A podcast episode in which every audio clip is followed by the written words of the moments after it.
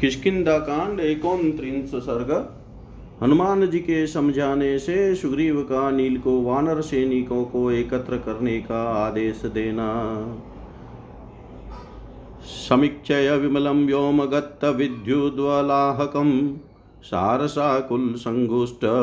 रम्य ज्योत्सनानुलेपनं समृद्धार्थं च सुग्रीवं मन्दधर्मार्थसङ्ग्रहम् अत्यर्थं चाशतां मार्गमेकान्तगतमानसम् निवृत्तकार्यं सिद्धार्थं प्रमदाभिरतं सदा प्राप्तवन्तमभिप्रेतान् सर्वाम्नेव मनोरथान्। स्वां च पत्नीमभिप्रेतां तारां चापि समीप्सितां विहरन्तमहोरात्रं कृतार्थं विगतज्वरम्। क्रीडन्तमिव देवेशं गन्धर्वाप्सरसां गणे मन्त्रिषु न्यस्तकार्यं च मन्त्रिणां मनवेक्षकम् उच्छिन्नराज्यसन्देहं कामवृत्तमिव स्थितं निश्चितार्थोऽर्थतत्त्वज्ञ कालधर्मविशेषवित् प्रसाद्य वाक्यै विविधै हेतुमदभिमनोरमे वाक्यविद्वाक्यतत्त्वज्ञं हरिशं मारुतात्मज हितं तथ्यं च पथ्यं च सामधर्मार्थनीतिमतप्रणयप्रीतिसंयुक्तं विश्वासकृतनिश्चय। हरीश्वरमुपागम्य हनुमानवाक्यमब्रवीत्, राज्यं प्राप्तं यशश्चेव कौली श्रीरविवर्धिता। मित्राणां सङ्ग्रहशेषस्तद्भवान् कर्तुमर्हति यो हि मित्रेषु कालज्ञ सततं साधु वर्तते। तस्य राज्यं च कीर्तिश्च, प्रतापश्चापि वर्धते। यस्य कोशश्च, दण्डश्च, मित्राण्यात्मा च भूमिप, समान्येतानि सर्वाणि स राज्यं महत्स्नुते समे, समान्येतानि सर्वाणि स राज्यं महदश्नुते पवन कुमार हनुमान शास्त्र के निश्चित सिद्धांत को जानने वाले थे। क्या करना चाहिए और क्या नहीं, इस सभी बातों का उन्हें यथार्थ ज्ञान था। किस समय किस विशेष धर्म का पालन करना चाहिए, इसको भी वे ठीक ठीक समझते थे। उन्हें बातचीत करने की कला का भी अच्छा ज्ञान था। उन्होंने देखा आकाश निर्मल हो गया है, अब उसमें न तो बिजली चमकती है और न बादल ही दिखाई देते हैं। अंतरिक्ष में सब और सारस उड़ रहे हैं और उनकी बोली सुनाई देती है। चंद्रोदय होने पर आकाश ऐसा जान पड़ता है, मानो उस पर श्वेत चंदन सदृश रमणीय चांदनी का लेप चढ़ा दिया गया हो। सुग्रीव का प्रयोजन सिद्ध हो जाने के कारण अब वे धर्म और अर्थ संग्रह में शिथिलता दिखाने लगे हैं। असाधु पुरुषों के मार्ग काम सेवन का ही अधिक आश्रय ले रहे हैं। एकांत में ही जहाँ स्त्रियों के संग में कोई बाधा न पड़े, उनका मन लगता है। उनका काम पूरा हो गया है, उनके अभिष्ट प्रयोजन की सिद्धि हो चुकी है। अब वे सदा युवती स्त्रियों के साथ क्रीड़ा विलास में ही लगे रहते हैं। उन्होंने अपने सारे अभिलषित मनोरथों को प्राप्त कर लिया है। अपनी मनोवांछित पत्नी रूमा तथा अभिष्ट सुंदरी तारा को भी प्राप्त करके अब वे कृतकृत्य एवं निश्चिंत होकर दिन रात भोग विलास में लगे रहते हैं। जैसे देवराज इंद्र गंधर्वों और अप्सराओं के समुदाय के साथ क्रीड़ा में तत्पर रहते हैं, उसी प्रकार सुग्रीव भी अपने मंत्रियों पर राजकार्य का भार रखकर क्रीड़ा विहार में तत्पर है।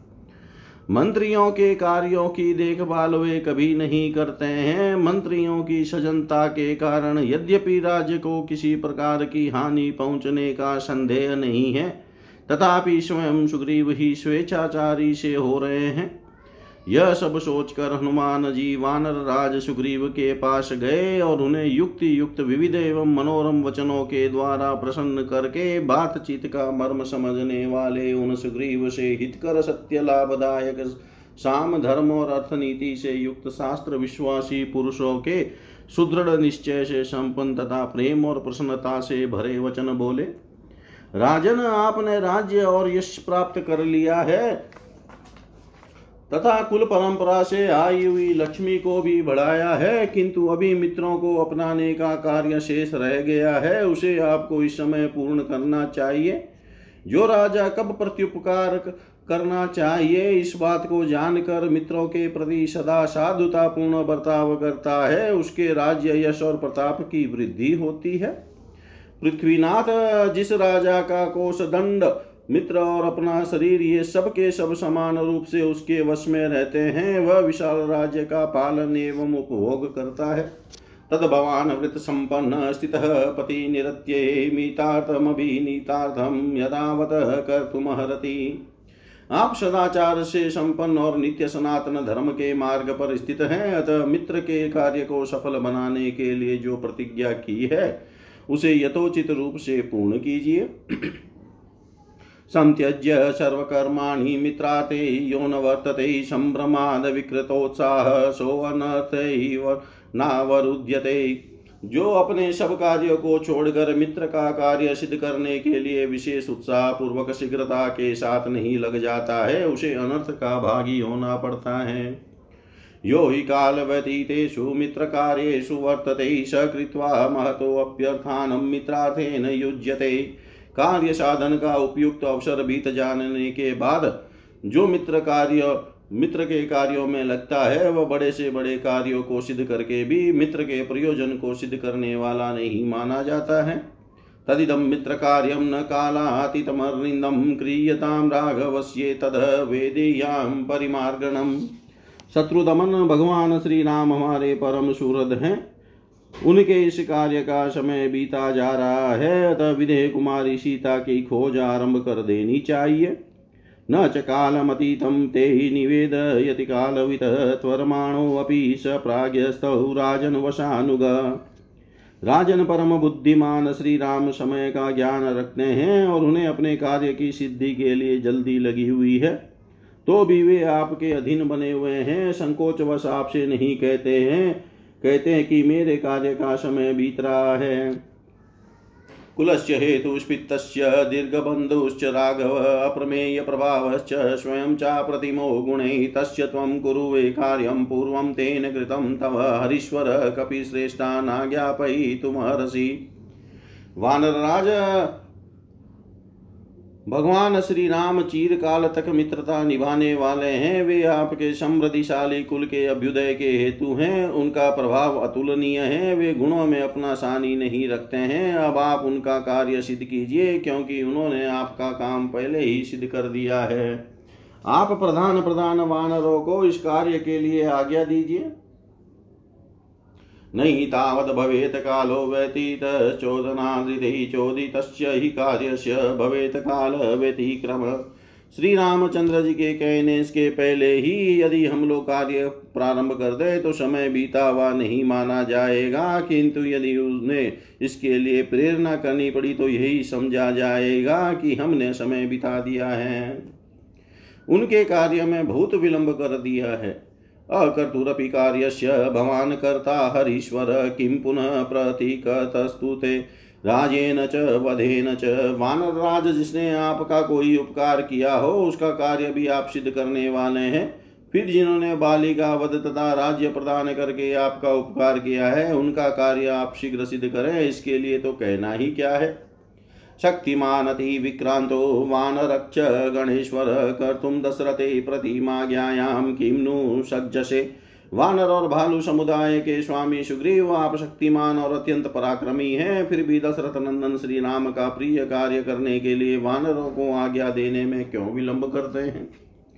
कामं खलु शरे शक्त शूरासुरमहोरगान् वशे दासरथी कर्तुं त्वत्प्रतिज्ञामवेक्षते। इसमें संदेह नहीं कि दशरथ कुमार भगवान श्री राम अपने बाणों से समस्त देवताओं, असुरों और बड़े बड़े नागों को भी अपने वश में कर सकते हैं। तथापि आपने जो उनके कार्य को सिद्ध करने की प्रतिज्ञा की है, उसी की वे राह देख रहे हैं। प्राण त्याग विंस्केन कृतं तेन महत्प्रियं तस्य मार्गां वेदेहिं पृथिव्यामपि चाम्बरे। उन्हें आपके लिए वाली के प्राण तक लेने में हिचक नहीं हुई। वे आपका बहुत बड़ा प्रिय कार्य कर चुके हैं। अतः अब हम लोग उनकी पत्नी विदेह कुमारी सीता का इस भूतल पर और आकाश में भी पता लगावे हैं। देव दानव गंधर्वासुरा समरुद्गणा च न च यक्षा भयं तस्य कुर्यो किमिव राक्षसा। देवता दानव गंधर्व असुर मरुदगण तथा यक्ष भी श्री राम को भय नहीं पहुँचा सकते। फिर राक्षसों की तो विषात ही क्या है? तदेवं शक्तियुक्तस्य पूर्वं प्रतिकृतस्तथा रामस्यासि पिङ्गेश कर्तुं स्वा सर्वात्मना प्रियम्। वानर राज ऐसे शक्तिशाली तथा पहले ही उपकार करने वाले भगवान श्री राम का प्रिय कार्य आपको अपनी सारी शक्ति लगाकर करना चाहिए। नाद्यस्तादवनो नाप्सु गतिनोपरि चाम्बरे सजते स्माकं कपीश्वर तवाज्ञया। कपीश्वर आपकी आज्ञा हो जाए तो जल में, थल में, नीचे तथा ऊपर आकाश में कहीं भी हम लोगों की गति रुक नहीं सकती। तदा ज्ञापय कह कीमते, कूतो वापि वयस्यतु हरयो हि अप्रदस्यास्ते सन्ति कोट्यग्रतो नग। निष्पाप कपिराज अतः आप आज्ञा दीजिए कि कौन कहाँ से आपकी किस आज्ञा का पालन करने के लिए उद्योग करे। आपके अधीन करोड़ों से भी अधिक ऐसे वानर मौजूद हैं। जिन्हें कोई परास्त नहीं कर सकता। तस्य तद्वचनं श्रुत्वा काले साधु निरूपितं सुग्रीवसत्त्वसम्पन् चकारमतिमुत्तमाम् सुग्रीव सत्वगुण से संपन्न थे। उन्होंने हनुमान जी के द्वारा ठीक समय पर अच्छे ढंग से कही हुई उपयुक्त बातें सुनकर भगवान श्री राम का कार्य सिद्ध करने के लिए अत्यंत उत्तम निश्चय किया। सन्धिदेशातिमतिमान नीलं नित्यकृत्योद्धमं दिक्षु सर्वासु सर्वेषां सैन्यानामुपसङ्ग्रहे यथा सेना समग्रामे युतपालाश्च सर्वश समागच्छन्त्यसङ्गेन सेनाग्र्येण तथा कुरु। वे परम बुद्धिमान थे अतः नित्य उद्यमशील, नील नामक वानर, को उन्होंने समस्त दिशाओं से संपूर्ण वानर सेनाओं को एकत्र करने के लिए आज्ञा दी और कहा तुम ऐसा प्रयत्न करो जिससे मेरी सारी सेना यहीं इकट्ठी हो जाए और सभी युद्धपति अपनी सेना एवं सेनापतियों के साथ अविलंब उपस्थित हो जाएँ। ये त्वन्तपाला प्लवगा शीघ्रगा व्यवसायिन। समानयन्तु ते शीघ्रं त्वरिता शासनान् मम स्वयं चानन्तरं कार्यं भवानेवानुपश्यत राज्य सीमा की रक्षा करने वाले जो जो उद्योगी और शीघ्रगामी वानर है, वे सब मेरी आज्ञा से शीघ्र यहाँ आ जाएँ। उसके बाद जो कुछ कर्तव्य हो, उस पर तुम स्वयं ही ध्यान दो। त्रिपञ्चारात्रौ ध्रुवं यः प्राप्नुयादिह वानर, तस्य प्राणान्तिको दण्डो नात्र कार्या विचारणा। जो वानर पंद्रह दिनों के बाद यहाँ पहुंचेगा, उसे प्राणांत दंड दिया जाएगा। इसमें कोई अन्यथा विचार नहीं करना चाहिए। हरि च वृद्धानुपयातु साङ्गदो भवान् ममाज्ञामधिकृत्य निश्चितम् इति व्यस्ततां हरिपुङ्गवेश्वरो विद्धामवेश्म प्रविवेश वीर्यवान्।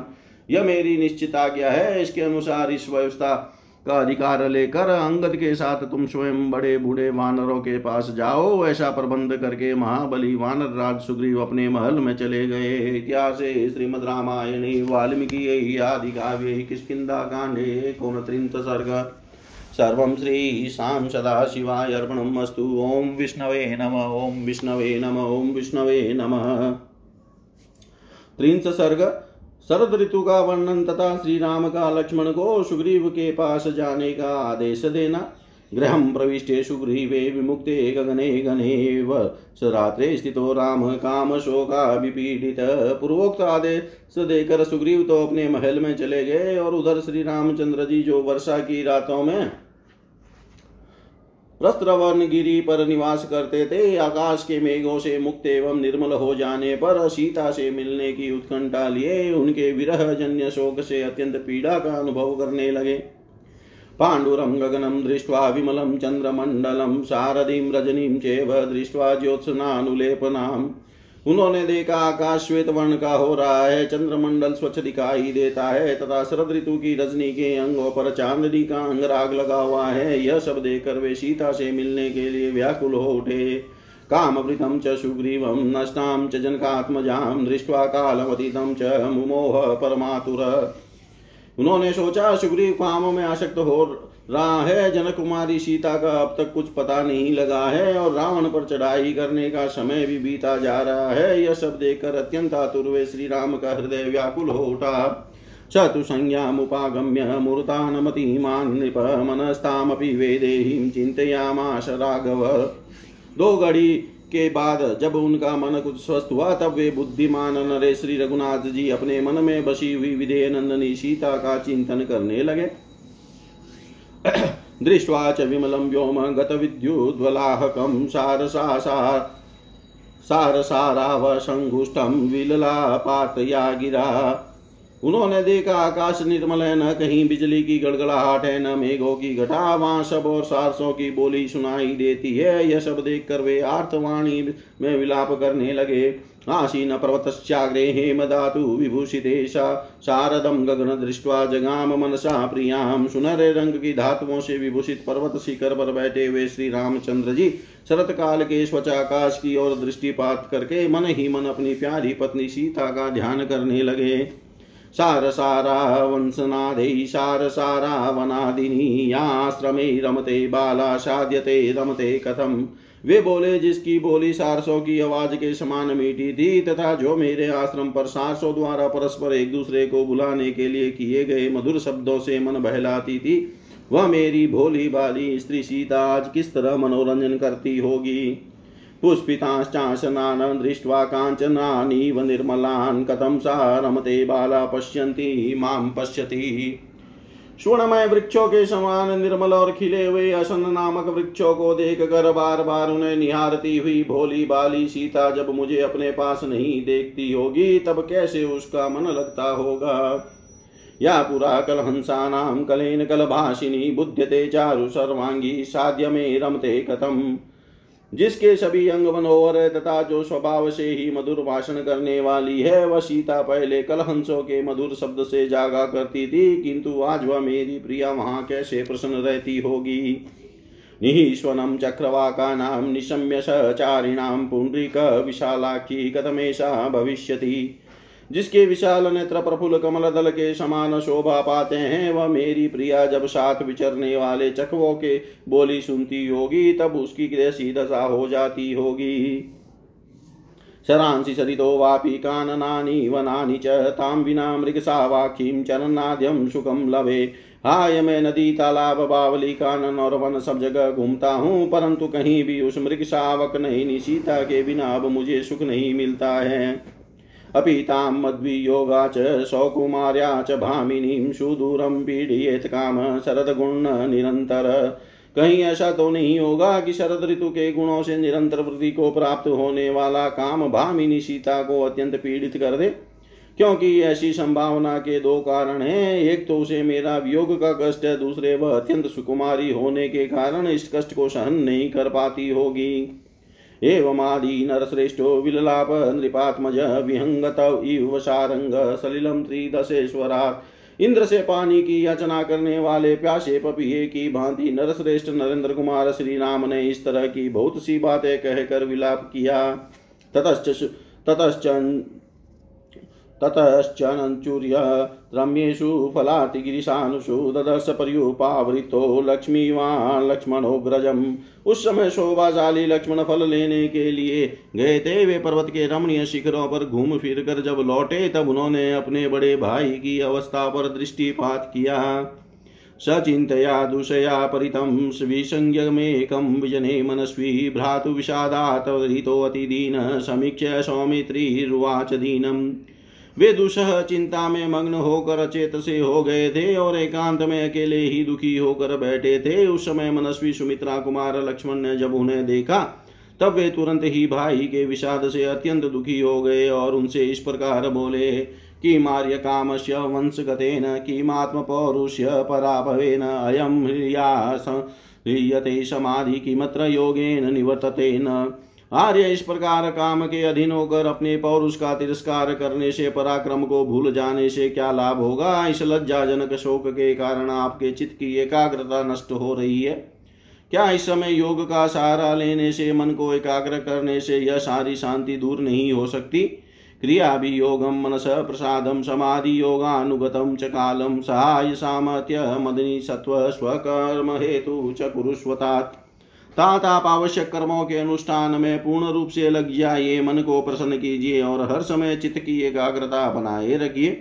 साथ ही अंतकरण में दीनता को स्थान न देते हुए अपने पराक्रम की वृद्धि के लिए सहायता और शक्ति को बढ़ाने का प्रयत्न कीजिए। न जान की मानव वंशनाथ त्वया सनाता सुलभा परे न चाग्नि चूड़ाम ज्वलितामुपेत्य न दह्यते वीरवराह कचित मानव वंश के नाथ तथा श्रेष्ठ पुरुषों के भी पूजनीय वीर रघुनंदन, जिनके स्वामी आप हैं, वे जनक नंदनी सीता किसी भी दूसरे पुरुष के लिए सुलभ नहीं है, क्योंकि जलती हुई आग की लपट के पास जाकर कोई भी दग्ध हुए बिना नहीं रह सकता। सलक्ष्य, सलक्षणं लक्ष्मणं प्रदृश्य स्वभावजं वाक्यमुवाच राम, हितं च पथ्यं च नय प्रसक्तं सहसा मधर्मार्थसमाहितं च। निसंशयं कार्यमवेक्षितव्यं क्रियाविशेषोऽप्यनुवर्तितव्य न तु प्रवधस्य दुरासदस्य कुमारवीर्यस्य फलं न चिन्तयम्।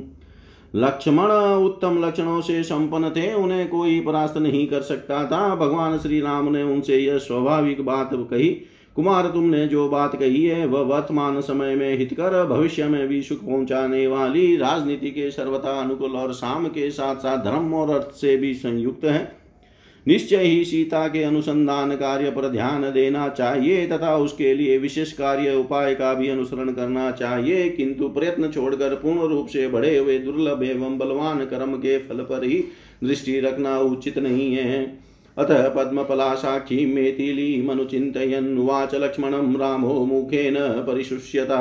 तदंतर प्रफुल्ल कमल दल के समान नेत्र वाली मिथिलेश कुमारी, सीता का बार बार चिंतन करते हुए श्री रामचंद्र जी लक्ष्मण को संबोधित करते करके सुखे हुए उदास मुँह से बोले तर्पयित्वा सहद्राक्ष सलिलेन निवर्तयित्वा संस्यानि कृतकर्मावस्थितः सुमित्रानंदन सहस्त्र नेत्रधारी इंद्र इस पृथ्वी को जल से तृप्त करके यहाँ के अनाजों को पकाकर अब कृतकृत्य हो गए हैं। दीर्घ गंभीर निर्घोषा, शैल द्रुम, पुरोगम, विसृज्य सलिलम, मेघा, परिशांता, नृपात्मज। राजकुमार देखो जो अत्यंत गंभीर स्वर से गर्जना किया करते और पर्वतों, नगरों तथा वृक्षों के ऊपर से होकर निकलते थे। वे मेघ अपना सारा जल बरसा कर शांत हो गए हैं। नीलोत्पल दल श्यामा, श्यामी कृत्वा दिशो दश विमदाई व मातंगा, शांत वेगा, पयोधरा। नीलकमल दल के समान श्याम वन वाले मेघ दसो दिशाओं को श्याम बनाकर मद रहित गजराजों के समान वेग शून्य हो गए हैं, उनका वेग शांत हो गया है। जल गर्भो महावेगा कुटजाजुन्न गंधिन चरित्वा विरता सौम्यम वृष्टिवाता, समुद्यता। गणानां, वारणानां च मयूरणा, मयूराणां च लक्ष्मण च प्रशान्त शशानग, अभिवृष्टा, महामेघ निर्मलाश्चित्रसानवनुलिप्ता इवा भान्ति गिरेयश्चन्द्ररश्मिभिः शाकाशु, सप्तछद्दपादपानां प्रभासु तारार्कनिशाकराणां लीलासु चेवोत्तमवारा, वारणानां, श्रियं विभाज्याद शरत्प्रवृताम् सम्प्रत्येनेकाश्रय चित्रशोभा, लक्ष्मी शरत्कालगुणोपमा पन्ना सूर्याग्रहस्थप्रतिबोधितेषु पद्माकरेष्वभ्यधिकं विभाति सप्तच्छद्दानां कुसुमोपगन्धि, षट्पादवृन्देरनुगीयमान, मतद्वीपानां पवनानुसारी, दर्पं विनेश्य नदिगं विभाति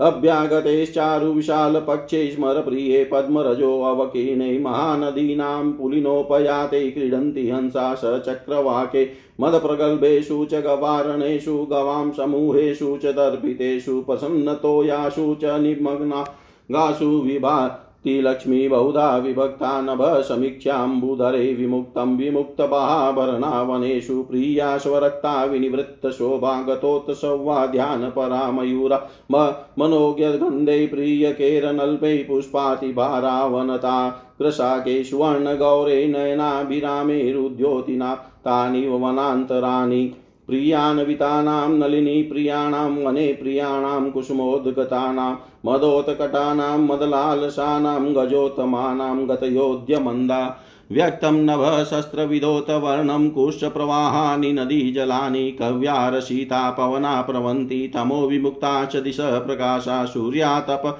क्रामणनष्टपङ्का भूमिश्चिरो घाटिता सान्द्र रेणु अन्योन्यवैरेण समायुतानाम् उद्योगकालोद्यनराधिपानाम् शरद्गुणाप्यायितरूपशोभापहरति समुत्थिताङ्गा मदोत्कटा सम्प्रति युद्धलुब्धा वृषां गवा मध्यगता नन्दति।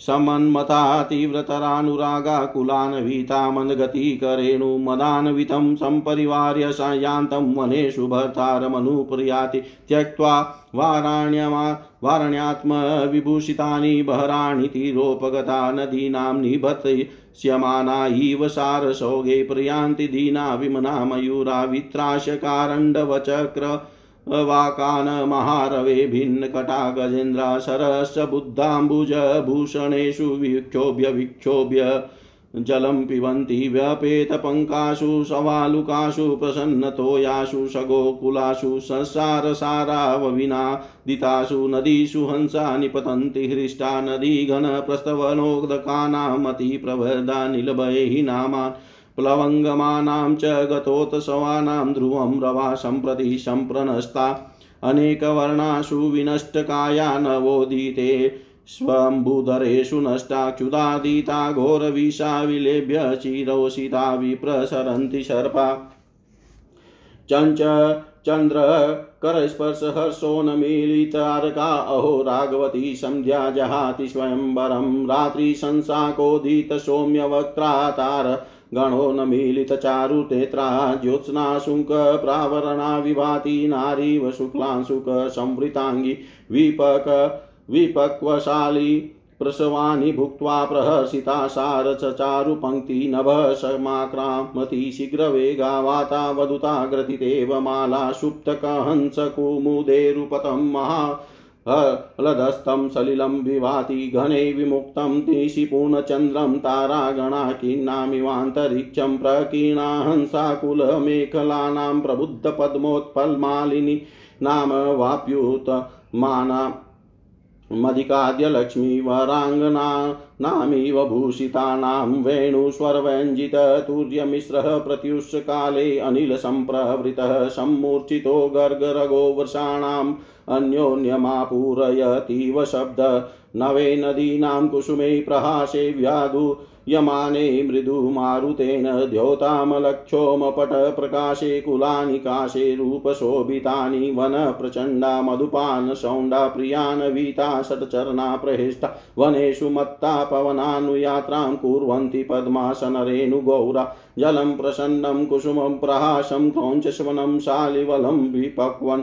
मृदुश्च वायुविमलश्च चन्द्र संसति वर्षव्यपनीतकालम् मीनोपसन्दसितमेखलानां नदीवधूनां गतयोऽद्य मन्दाकान्तोपभुक्तालसगामिनामा नाम प्रभाताकाले शिवकामिना कामिनी नाम सचक्रवाकनी ससेवलानि काशे दुकुल्लेरिव संवृतानि सपत्रैरकानि सरोचनानि, वधूमुखानि, वनदीमुखानि प्रफुल्लबाणासनचित्रितेषु प्रहष्टषट्पादानि कूजितेषु गृहीतचापोद्यतदण्डचण्डप्रचण्डचापो अद्य वनेषु कामलोकं सुवृष्ट्यः, परितोषयित्वा, नदीस्तटाकानि च पूरयित्वा निष्पन्नशस्यां वसुधां च कृत्वा त्यक्ता नभस्तोयधरा प्रनस्ता दृश्यन्ति शरणद्यपूलिनानि सन्ने सन्ने नवसङ्गमः सव्रीडा जगनानि वयोषितः प्रसन्नसलिला सौम्यं कुरराभिविनादिता चक्रवाकगणाकीना विभान्ति सलिलाशया।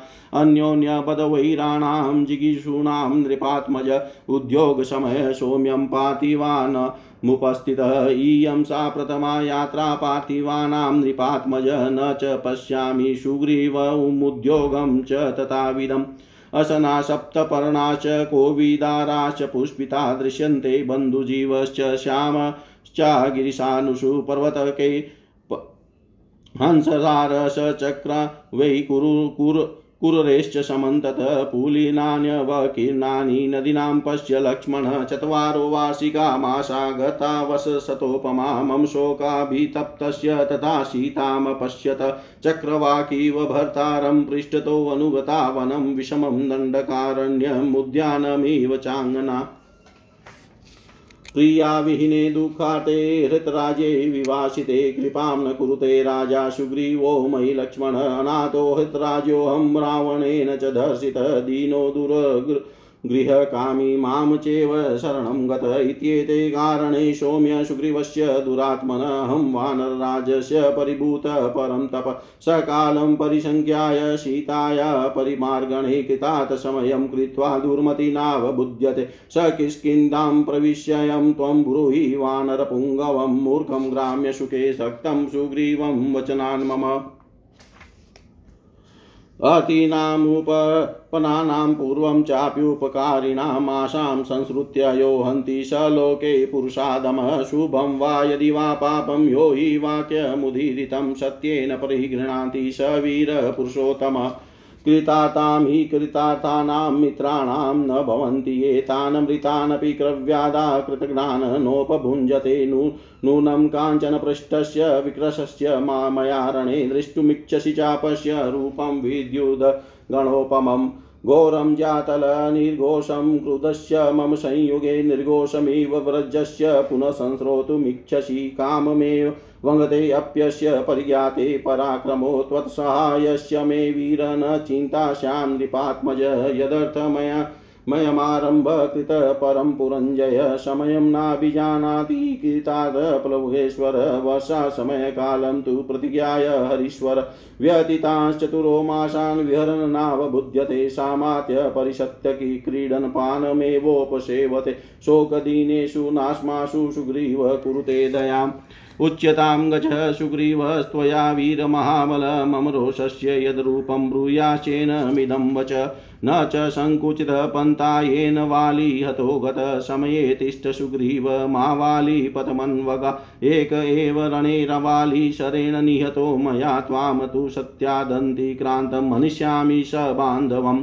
यदेवं विहिते कार्ये यद्वितं पुरुषसभ ततः ततः ब्रूहि नरश्रेष्ठ त्वरकालव्यतिक्रम कुरुष्व सत्यं मम वानरेश्वर प्रतिश्रुतं धर्ममवेक्ष्य शाश्वतं मावालीनं प्रेतगतो यमक्षये त्वमद्य पश्ये मम चोदितः शरे। स पूर्वजं तीव्रविवृतकोपं लालप्यमानं प्रसमीक्षयधीनं चकार तीव्रामतिमुग्रतेजा हरीश्वरे मानववंशवर्धनम् हरीश्वरे मानस्व वंश मानव वंशवर्धन।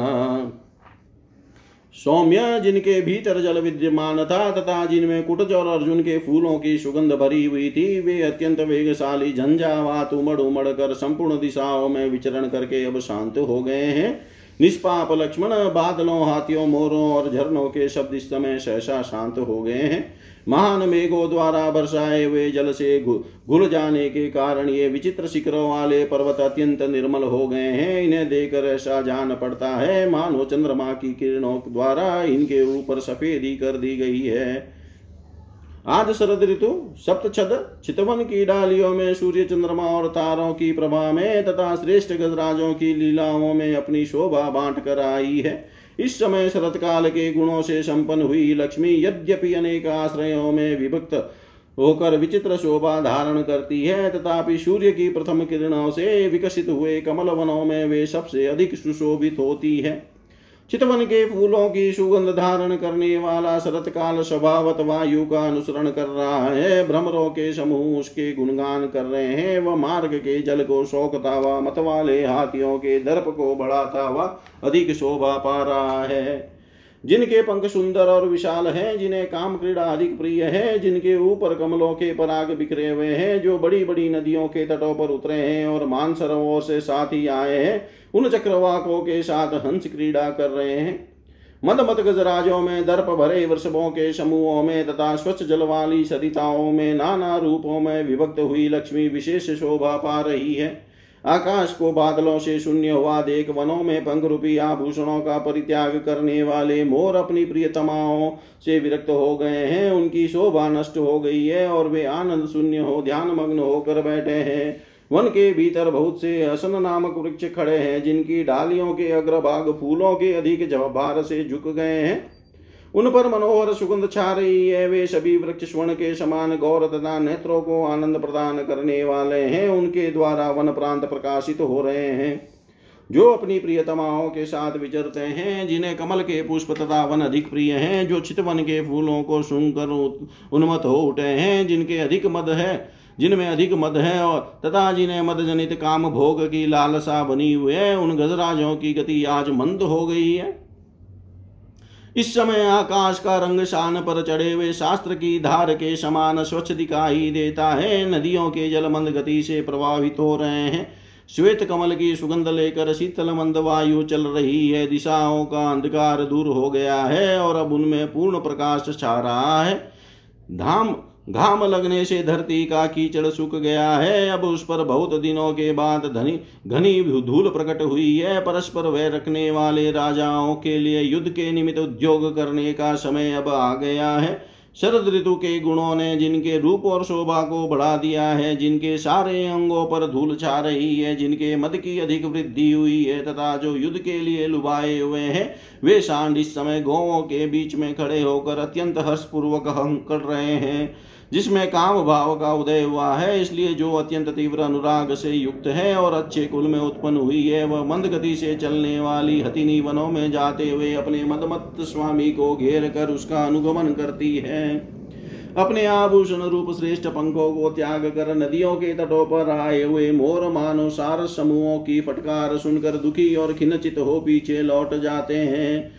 जिनके गंड स्थल से मद की धारा बह रही है, वे गजराज अपनी महत गर्जना से कारण वो तथा चक्रवाकों को भयभीत करके विकसित कमलों से विभूषित सरोवरों में जल को हिलोर हिलोर कर पी रहे हैं।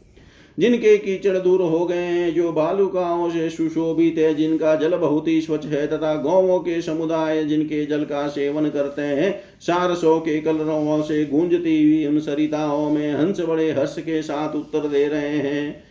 नदी नदी मेघ झरणों के जल प्रचंड वायु, मोर और हर्ष रहित मेढकों के शब्द निश्चय ही समय शांत हो गए हैं। नूतन मेघों के उदित होने पर जो चीरकाल से बिलों में छिपे बैठे थे, जिनकी शरीर यात्रा नष्ट प्राय हो गई थी और वे इस प्रकार जो मृतवत हो रहे थे, वे भयंकर विष वाले बहुरंगे सर्प भूख से पीड़ित होकर अब बिलों से बाहर निकल रहे हैं। शोभाशाली चंद्रमा की किरणों के स्पर्श से होने वाले हर्ष के कारण जिसके तारे किंचित प्रकाशित हो रहे हैं अथवा प्रियतम के कर स्पर्श जनित हर्ष से जिसके नेत्रों की पुतली किंचित खिल उठी है, वह राग युक्त संध्या अथवा अनुराग भरी नायिका स्वयं भी अंबर अथवा वस्त्र का त्याग कर रही है, ये कैसे आश्चर्य की बात है? चांदनी की चादर ओढ़े हुए शरत काल की यह रात्रि श्वेत चाड़ी से ढके हुए अंग वाली एक सुंदरी नारी के समान शोभा पाती है। उदित हुआ चंद्रमा ही उसका सौम्य मुख है और तारे ही उसकी खुली हुई मनोहर आँखें हैं। पके हुए धान की बालों को खाकर हर्ष से भरी हुई और तीव्र वेग से चलने वाली सारसों की वह सुंदर पंक्ति वायु कंपित घूमती हुई पुष्प की भांति आकाश में उड़ रही है। कुमुद के फूलों से भरा हुआ उस महान तालाब का जल जिसमें एक हंस सोया हुआ है, ऐसा जान पड़ता। मानो रात के समय बादलों के आवरण से रहित आकाश सब और छिटके हुए तारों से व्याप्त होकर पूर्ण चंद्रमा के साथ शोभा पा रहा है। सब और बिखरे हुए हंस की जिनकी फैली हुई मेखला कर गनी है, जो खिले हुए कमलों और उत्पलों की मालाएँ धारण करती है, उन उत्तम बावड़ियों की शोभा आज वस्त्राभूषणों से विभूषित हुई, सुंदरी वनिताओं के समान हो रही है।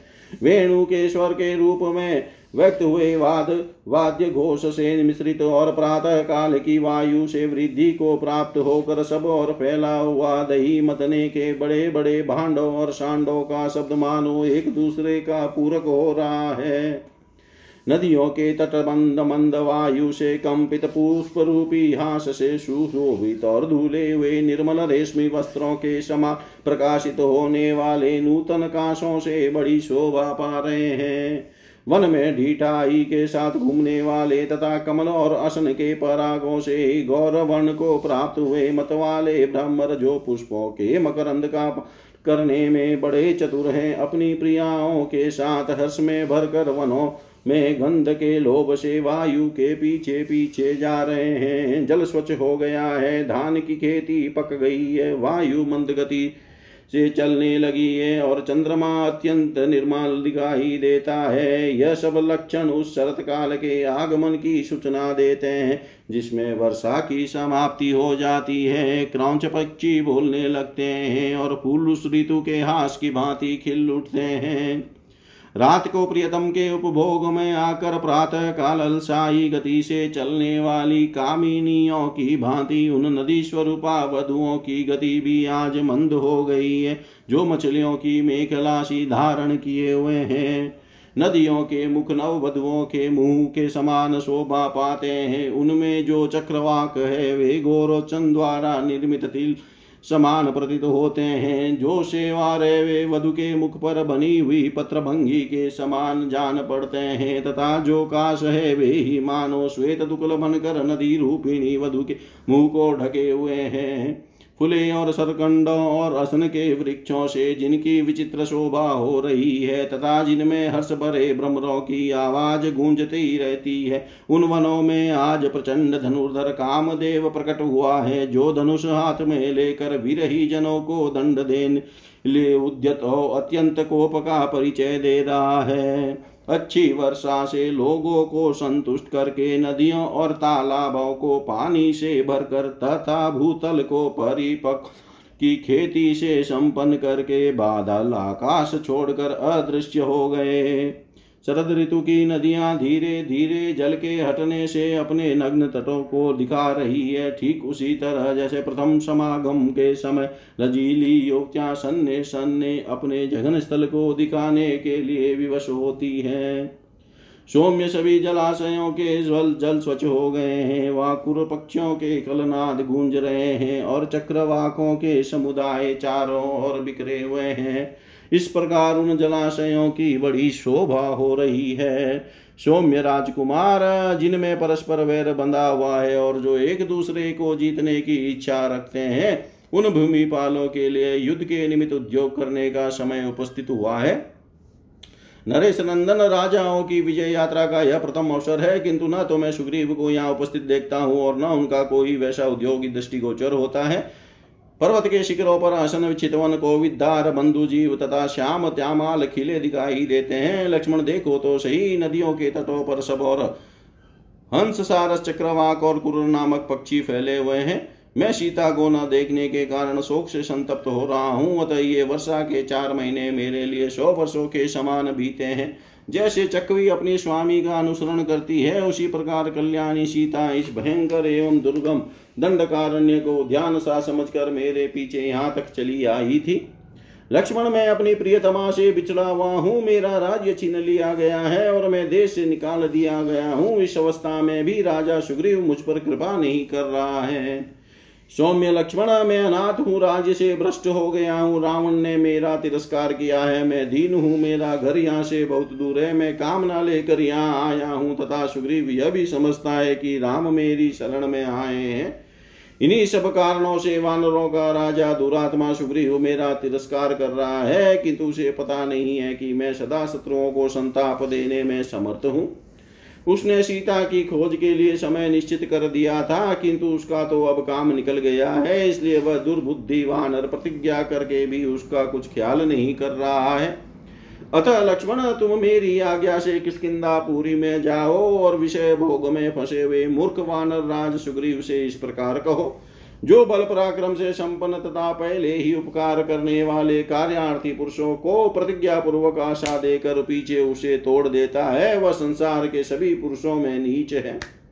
जो अपने मुख से प्रतिज्ञा के रूप में निकले हुए भले या बुरे सभी तरह के वचनों को अवश्य पालनीय समझकर सत्य की रक्षा के उद्देश्य से उनका पालन करता है, वह वीर समस्त पुरुषों में श्रेष्ठ माना जाता है। जो अपना स्वार्थ सिद्ध हो जाने पर जिनके कार्य नहीं पूरे हुए हैं, उन मित्रों के सहायक नहीं होते, उनके कार्य को सिद्ध करने की चेष्टा नहीं करते, उन कृतज्ञ पुरुषों के मरने पर मांसाहारी जंतु भी उनका मांस नहीं खाते हैं। सुग्रीव, निश्चय ही तुम युद्ध में मेरे द्वारा खींचे गए सोने की पीठ वाले धनुष का कांदती कौंदती हुई बिजली के समान रूप देखना चाहते हो। संग्राम में कुपित होकर मेरे द्वारा खींची गई प्रत्यक्षा की भयंकर टंकारों को, जो वज्र की गड़गड़ाहट को भी मात करने वाली है फिर तुम्हें सुनने की इच्छा हो रही है। वीर राजकुमार सुग्रीव को तुम जैसे सहायक के साथ रहने वाले मेरे पराक्रम का ज्ञान हो चुका है। ऐसी दशा में भी यदि उसे यह चिंता न हो कि ये वाली की भांति मुझे मार सकते हैं तो यह आश्चर्य की बात ही बात है। शत्रु नगरी पर विजय पाने वाले लक्ष्मण, जिसके लिए यह मित्रता आदि का सारा आयोजन किया गया। सीता की खोज विषय उस प्रतिज्ञा को इस समय वानर राज सुग्रीव भूल गया है। उसे याद नहीं कर रहा है, क्योंकि उसका अपना काम सिद्ध हो चुका। सुग्रीव ने यह प्रतिज्ञा की थी कि वर्षा का अंत होते ही सीता की खोज आरंभ कर दी जाएगी, किंतु वह क्रीड़ा विहार में इतना तन्मय हो गया है कि इन बीते हुए चार महीनों का उसे कुछ पता ही नहीं है। सुग्रीव मंत्रियों तथा परिजनों सहित क्रीड़ा जनित आमोद प्रमोद में फंसकर विविध पेय पदार्थों का ही सेवन कर रहा है। हम लोग शोक से व्याकुल हो रहे हैं तो भी वह हम पर दया नहीं करता है। महाबली वीर लक्ष्मण, तुम जाओ सुग्रीव से बात करो, मेरे रोष का जो स्वरूप है वह उसे बताओ, मेरा यह संदेश भी कह सुनाओ।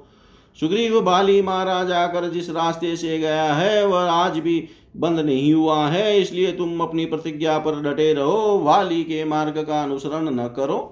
वाली तो रण क्षेत्र में अकेला ही मेरे बाण से मारा गया था, परंतु यदि तुम सत्य से विचलित हुए तो मैं तुम्हें बंधु बांधवों सहित काल के गाल में डाल दूँगा।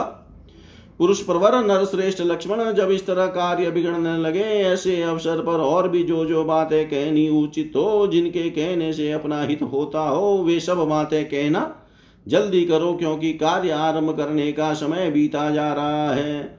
सुग्रीव से कहो वानर राज तुम सनातन धर्म पर दृष्टि रखकर अपनी की हुई प्रतिज्ञा को सत्य कर दिखाओ। अन्यथा ऐसा न हो कि तुम्हें आज ही मेरे बाणों से प्रेरित हो, प्रेत भाव को प्राप्त होकर यमलोक में वाली का दर्शन करना पड़े। मानव वंश की वृद्धि करने वाले उग्र तेजस्वी लक्ष्मण ने जब अपने बड़े भाई को दुखी, बड़े हुए तीव्र रोष से युक्तता अधिक बोलते देखा, तब वानर राज सुग्राव सुग्रीव के प्रति कठोर भाव धारण कर लिया। इतिहास श्रीमद रामायण, वाल्मीकि आदि काव्य किष्किा कांडे त्रिंश सर्ग सर्वं श्रीशां सदाशिवाय अर्पणम् अस्तु। ॐ विष्णवे नम, ॐ विष्णवे नम ओं विष्णवे नमः।